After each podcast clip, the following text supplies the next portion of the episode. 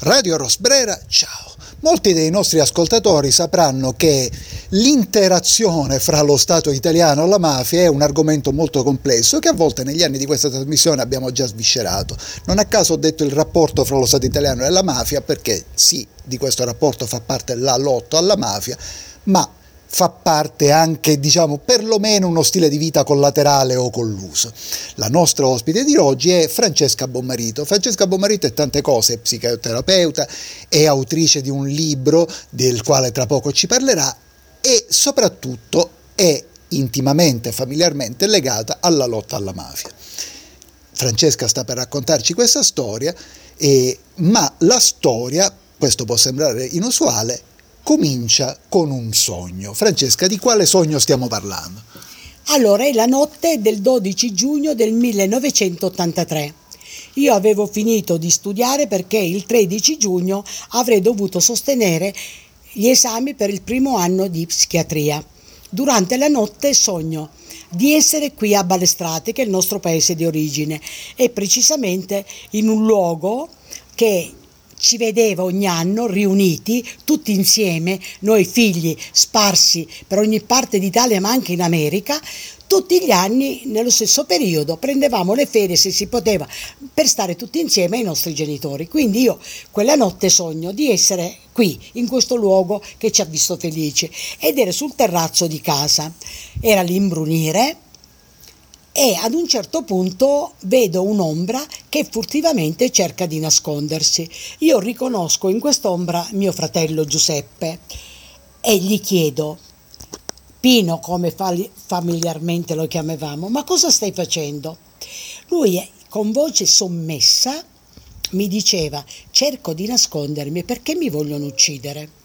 Improvvisamente la scena del sogno cambiava. Io ero al centro della stessa terrazza, con un vestito chiaro, bianco, con le spalle molto scollate e tanti colombi iniziavano a beccarmi le spalle, così che in, in, un momento il mio corpo si riempiva di sangue che scendeva copiosamente fino a terra.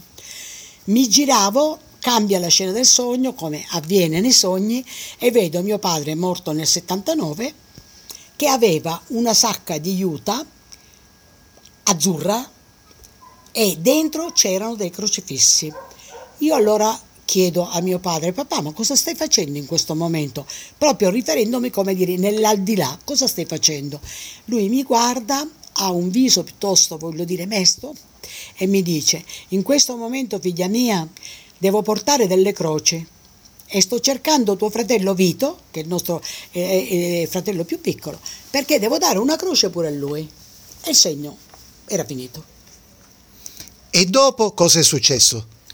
Dopo è successo che io al mattino non è che avevo in animo di andare a dare gli esami, ma in un certo qual modo, diciamo, il medico, il mio collega con il quale dovevo recarmi all'università mi aveva convinta. Quindi io vado a Milano per dare questo esame però in realtà sarebbe lungo raccontare, per esempio, che c'è un, una specie di breve sosta nella, nel Duomo di Milano su invito di questo mio collega, perché c'era la messa proprio per Sant'Antonino. Io entro e in realtà quando esco dico al mio amico, ma sai, non ho potuto pregare per gli esami perché ho pensato che nella vita bisogna pregare come io ho fatto all'interno della chiesa per delle cose più gravi che nella vita possono accadere.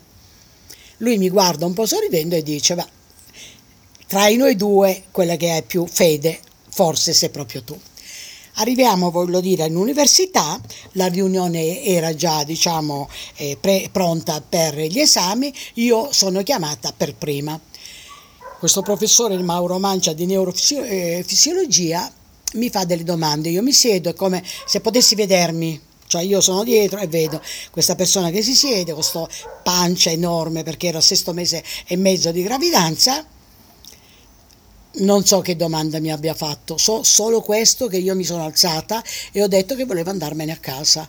Tra lo stupore e la preoccupazione anche dei presenti, mi volevano bene, il direttore in primis, eh, Cazzullo, mi dice se mi sento male, se ho bisogno di qualcosa, io dico di lasciarmi stare perché io devo andarmene a casa, sono irremovibile per questo mi prendo un mezzo nonostante la sollecitazione del mio amico Carlo di aspettarlo che mi avrebbe accompagnato in macchina, io vado con questo mezzo che portava il numero 50.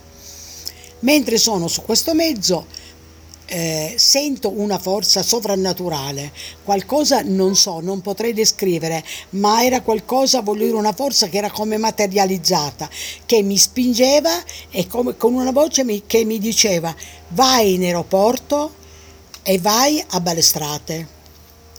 Io ero sconvolta perché dentro di me pensavo come faccio ad andare a Balestrate in questa situazione di gravidanza? Non è possibile.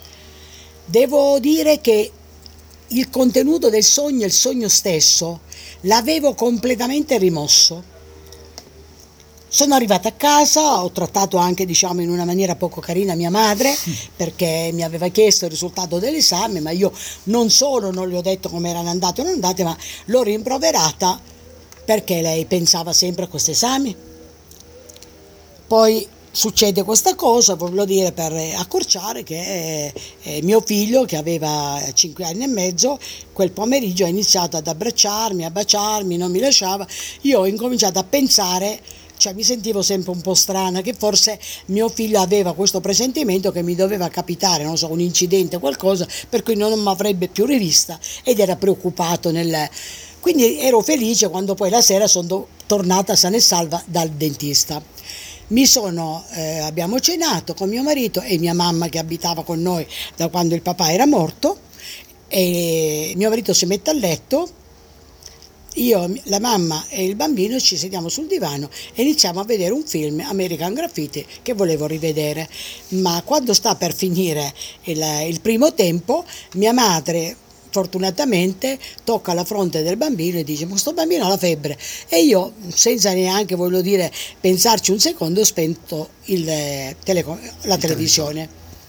Il bambino aveva 39 di febbre quindi sono un medico, mi sono resa conto che poteva, cioè, il bambino stava bene, quindi gli ho messo questa supposta di tachipirina, mia madre che e a questo punto aveva deciso di andare a letto perché era stanca, visto che l'indomani dovevamo alzarci presto perché dovevo accompagnarla a fare una visita dalla Torino, si toglie le protesi acustiche e così toglie il contatto col mondo.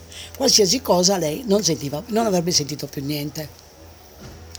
Io mi metto praticamente miei, da queste stanzette avevamo la zona notte e la zona giorno. Mi porto nella zona giorno davanti, voglio dire, al televisore non mi siedo, il primo gesto è accendo la televisione, quindi sono io lì col telecomando in mano, ma non, ho, non vedo il film che stavo vedendo la scena che si appare ai miei occhi è una scena terribile, è una scena, ma non so come definirla, surreale, non, non lo so. È purtroppo so reale. Che, so che ho visto soltanto una macchina, sul sedile posteriore riverso il corpo di mio fratello Giuseppe, con la sua testa reclinata, quasi a cadere, no? perché la portiera era aperta, i, dei suoi capelli neri neanche l'ombra, solo il sangue, voglio dire, copriva la, la sua testa, il suo viso e io in quel momento ho pensato che non avrei più rivisto il sorriso di mio fratello. Sono rimasta sconvolta, annichilita pietrificata, io non riuscivo ad emettere in alcun suono né almeno girare la testa verso mio marito perché se mi fossi girata con la testa avrei potuto vedere mio marito perché erano comunicanti queste stanze. A un certo punto sento lo squillo tele- del telefono, erano i miei fratelli da Torino e mio marito ha risposto, non so, probabilmente lo hanno avvisato, per cui lui immediatamente, io ho sentito le sue braccia che cingevano le mie spalle e cercava a modo suo di dire ma no, ma no, cioè come dire, ma non è, non è tuo fratello, ma non io non avevo alcun dubbio. e ho veramente sfiorato con le mie mani il grembo, il mio grembo e ho chiesto scusa alla creatura che avevo, che, diciamo, che avevo dentro eh, dicendogli di scusarmi perché probabilmente ci sarebbero stati dei momenti in cui non avrei pensato più a lei perché quello che mi era successo era veramente incredibile. Senti, e da quel momento parte non solo parte la discesa di tutta la famiglia appunto alla volta della Sicilia di Balestrate, ma anche partono una serie di situazioni in cui forse sarebbe esagerato dire che l'atteggiamento di alcune persone, anche legate alle forze dell'ordine, è equivoco, però dove esattamente non si capisce l'origine di questo delitto e del tutto credo si possa dire che non si è capita neanche oggi. Sì, le, le, praticamente le voci che ho sentito subito dopo erano è morto per caso, lui non doveva esserci, eh, poi il giornale del 14 addirittura aveva scritto che eh, in, in, uno dei giornali che, che, mio fratello faceva servizio alla caserma a, Mor- a, Palermo a San Lorenzo, che non c'entrava niente, perché mio fratello dal 1970 era in forza presso la compagnia di Monreale e il suo ruolo era quello di eh, autista dei comandanti della compagnia.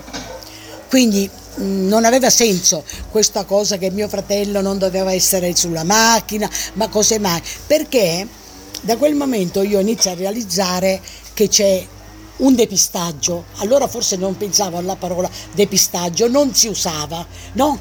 Io capivo che c'era qualcuno che voleva nascondere qualcosa, ecco mettiamolo così, perché mi chiedevo, ma come mai? Mio fratello dicono anche che è l'unico che hanno ucciso col fucile, co- con la lupara, no? E, poi se non doveva esserci, perché l'hanno ucciso con la lupara? Ah, io sono siciliana e ho pensato subito, con la lupara si uccidono gli infami. Ma perché mio fratello era infame? Se aveva una divisa non poteva essere un infame. Probabilmente aveva detto qualcosa che non doveva dire, che non piaceva a chi aveva, diciamo, pensato di farlo uccidere o di ucciderlo, non sapevo niente. Quindi io in realtà ho questi due elementi, morto per caso e la lupara, uh-huh. che sono stati, diciamo, i due parametri che mi hanno accompagnato per lunghissimi anni alla ricerca della verità. Ci sono ve- voluti veramente tanti, tanti anni, fino a quando io non ho trovato una che eh, pro- probabilmente nella sua intelligenza mio fratello un documento piccolissimo che aveva lasciato tra le carte a casa una breve relazione di servizio mm. dove c'era messo tale giorno mi sono trovato in questo posto sulla circonvallazione esterna di Monreale e sono andato ad accompagnare, no, dice solo questo e lì ho visto questi personaggi, fa il capomafia di Monreale, un ex amministra- eh, sindaco di Monreale e il padrone del mobilificio. Uh-huh. Quando io sono, eh, diciamo, questo ex amministratore di Monreale, si alza e mi dice, appuntato, lei non deve fare parola con nessuno di ciò che ha visto. Finisce questa relazione, tanto devo per dovere di servizio è veramente una relazione che poteva non portare da nessuna parte, anche perché non diceva il nome mio fratello giusto di quest'uomo, diceva Zino Demma.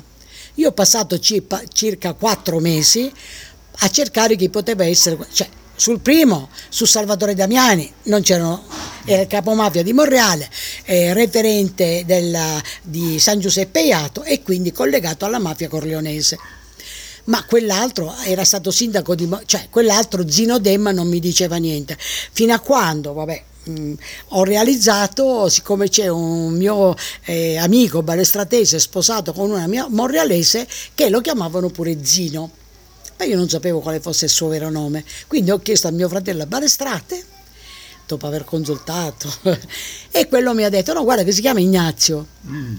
Allora appena io ho cercato Ignazio Demma di Monreale era stato sindaco di Monreale, quando le, il capitano Basile stato, era capi, capitano a Monreale. Bene, noi all'inizio delle nostre conversazioni, prima di registrare con Francesca, parlavamo della fiducia nella sfiducia nello Stato, se lei vedesse lo Stato con avversione o no.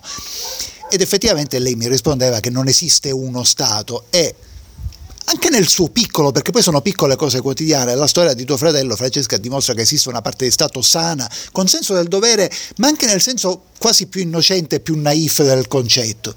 Però certo esiste un grande Stato che in questi frangenti abbiamo la percezione che ci tradisca. Sì, io ho pensato, anzi devo dire che nel libro dedico tutto un capitolo al mio rapporto con l'arma dei carabinieri, fatto inizialmente di rabbia, delusione, mm, evitavo nella maniera più assoluta di incontrarli perché per me loro non avevano protetto il capitano D'Aleo, mio fratello e Morici, così come non avevano protetto il capitano Basile. Erano le parole che mi aveva detto mio fratello al telefono dopo la morte del capitano Basile. Non l'hanno protetto e io in quel frangente poi pensavo ma chi lo doveva proteggere? Se lui era un capitano dei carabinieri la protezione mica la poteva fare il mafioso, la protezione doveva fare l'arma e quindi l'arma l'aveva tradito e se l'arma aveva tradito il capitano Basile aveva tradito anche il capitano D'Aleo, eccetera. Quindi io devo dire che i primi anni per me l'arma era un nemico, mm-hmm. e, ma era meglio starci lontano. Negli anni, grazie alla presenza di, di, di, uno dei comandanti di Monreale e di un comandante di Partinico, che cito nel libro, io ho realizzato una cosa importantissima, che fino a quando io non onoravo la memoria di mio fratello, pensando che lui aveva scelto di morire da carabiniere, mettendo da parte il fatto che lui era marito, padre, figlio e fratello, io praticamente non, non lo avrei onorato abbastanza, perché mio fratello aveva scelto di morire da carabiniere, perché poi nel tempo ho potuto raccogliere, diciamo, tramite interviste, ma anche documenti che ho reperito presso l'aula bunker del tribunale, che mio fratello sapeva di dover morire, che è la cosa più sconvolgente per me. Ancora adesso, quando io ci penso, c'era una cosa che io pensavo perché quella mattina dopo il sogno non l'ho chiamato, ma io il sogno l'avevo rimosso subito. Mm? E un'altra cosa era questa, perché ho perso il filo. Beh, ti, ti, fa, ti, ti, faccio riprendere un filo io. Tu hai, hai accennato a un concetto, giustamente. Tu, tuo fratello sapeva di morire, che, che accomuna questa storia ad altre di, che, sono, che, sono, state narrate molto di più, a cominciare da quelle di Falcone e di Borsellino, che sapevano che dovevano morire. E dunque in qualche modo sapevano che stavano per essere traditi tu puoi accettare tutto questo? No, no. Io non condanno l'arma dei carabinieri come istituzione, perché io in questo senso, se essere fedele allo Stato, ad uno Stato sano, come ha fatto mio fratello, io in questo mi posso sentire anche carabiniere, quindi legato all'arma, ma io non posso accettare che purtroppo all'interno delle istituzioni e quindi anche nell'arma, anche se sembra, voglio dire, umano, ci siano dei personaggi che possono tradire fratelli, perché chi porta la stessa divisa è un fratello. Io non posso accettare che ci siano state, ci siano stati carabinieri che l'abbiano tradito, quindi non soltanto mio fratello, hanno tradito, voglio dire il capitano D'Aleo, hanno tradito Basile. No? Francesca, tu da psicoterapeuta, non so se in un lapsus freudiano, visto la zona in cui ci troviamo appunto balestrate al confine fra, fra, le province di Palermo e di Trapani, che poi è anche la zona d'origine della famiglia del nostro Presidente della Repubblica, hai menzionato il tradire i fratelli, per cui diciamo che hai aperto un capitolo che forse sarebbe complesso a sviluppare e, e che però esiste. Sì, io devo dire la verità, non ho niente contro diciamo, il presidente perché oltretutto non lo conosco.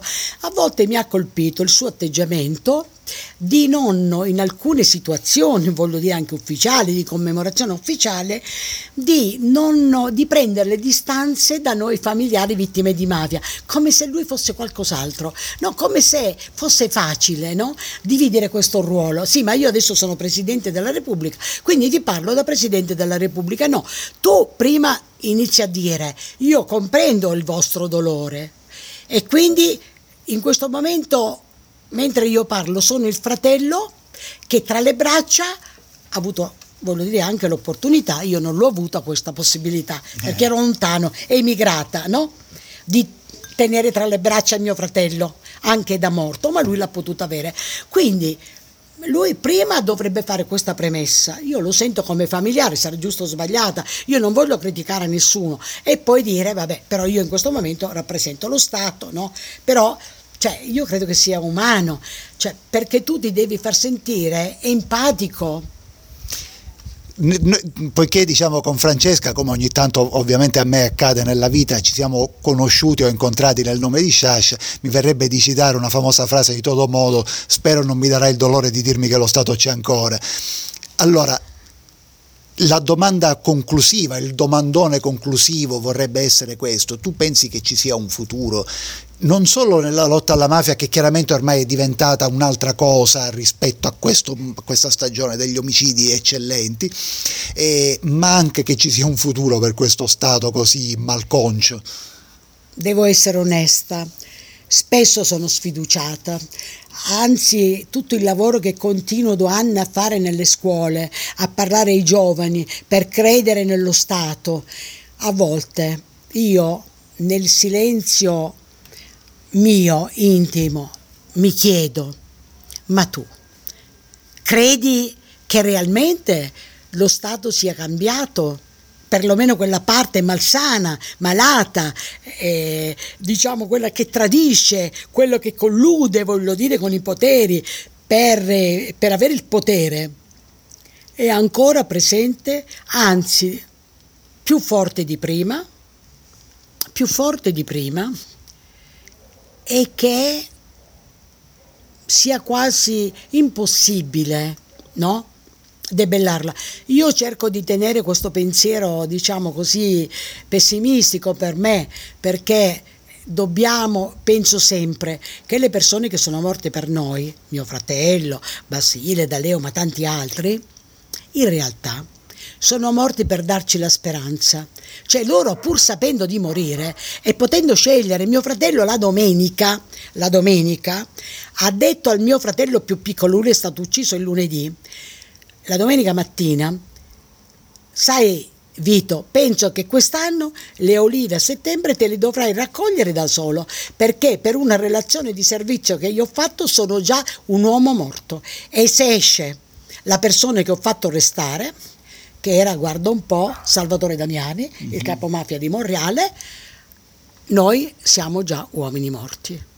Ecco, direi che questo accomuna il fratello di Francesca a tante altre persone, anche a personaggi letterari, il capitano Bellodi, eh, che è l'etica della sconfitta. Lasciamo dei segnali che prima o poi qualcuno recepirà, cioè sapere che accetti una sconfitta incluso in questo caso che accetti la sconfitta più estrema, senza ritorno almeno in questa dimensione, però perché lasci un segnale che servirà a qualcuno e in fondo anche per questo nel nostro piccolo siamo qui a parlarne. Sì, e infatti eh, io sarei felice se questa storia che io ho potuto ricostruire, non magari voglio dire al 100% veritiera perché ci sono delle zone d'ombra, però io potessi condividerla con gli uomini dell'arma almeno. Cioè, almeno loro che portano la stessa divisa non possono non conoscere questi uomini. E mi è capitato nel mio lavoro, io nel mio lavoro ho lavorato con i consultori, quindi con l'arma dei carabinieri, comandanti, dico i comandanti per non, per non arrivare mm. al carabiniere semplice, che non sapevano neanche chi fosse il capitano Basile, ancora adesso. È scandaloso. Secondo me questo è etica. L'arma deve vestire o riappropriarsi dell'etica ed insegnare ai propri figli no? che questi uomini non li devono dimenticare, perché questi uomini sono morti per dare un messaggio agli altri carabinieri di non accettare di essere sconfitti dalla mafia, costi quel che costi. Anche ecco. la vita non l'abbiamo mai nominato, soprattutto Francesca che poi è una persona molto discreta, il libro di Francesca per chi fosse interessato si intitola Albicocca e sangue. Bene, grazie Francesca di essere stata con noi, di condividere questi ricordi che anche a distanza di decenni sono oltremodo dolorosi.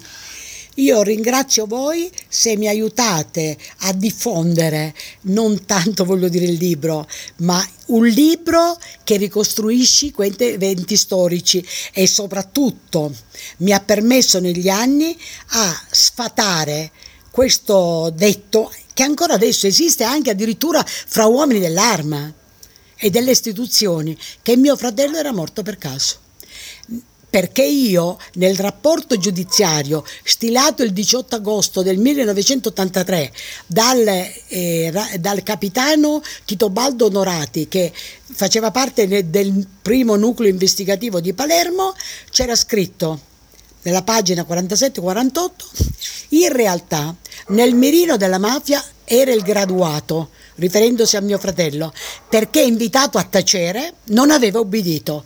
E se aggiunge, aggiunge anche se la simbologia palermitana ha un significato, dobbiamo infatti chiederci perché soltanto l'appuntato buon marito sia stato attinto da colpi di lupa e alle spalle. Eh, dobb- dobbiamo chiedercelo e, e, do- e, sempre dobbiamo sapere che in generale nella vita, in generale su questo pianeta per le regole che si è dato e in particolare in Italia è assai improbabile che determinati avvenimenti accadano per caso. Va bene, grazie Francesca di essere stata con noi. Grazie a voi, eh, vi saluto tutti, saluto soprattutto Fabrizio che ho incontrato proprio. Curiosamente nel nome di suo, suo, nonno, perché suo nonno subito dopo la morte di, del capitano D'Aleo ha rilasciato un'intervista che io, grazie a loro, ho potuto mettere nel mio libro integralmente, dove praticamente, giustamente, eh, Sciascia eh, diceva ma chiediamoci, sono i morrialesi che non vogliono capitani ammorreali uh-huh. o non vogliono capitani che vanno a guardare cose che, non, che loro non vogliono si sappiano? È una domanda che ancora adesso ci facciamo. È una domanda che potremmo farci anche al di fuori del territorio di Monreale. Va bene, grazie a tutti dell'attenzione. Radio Rosbrera, ciao.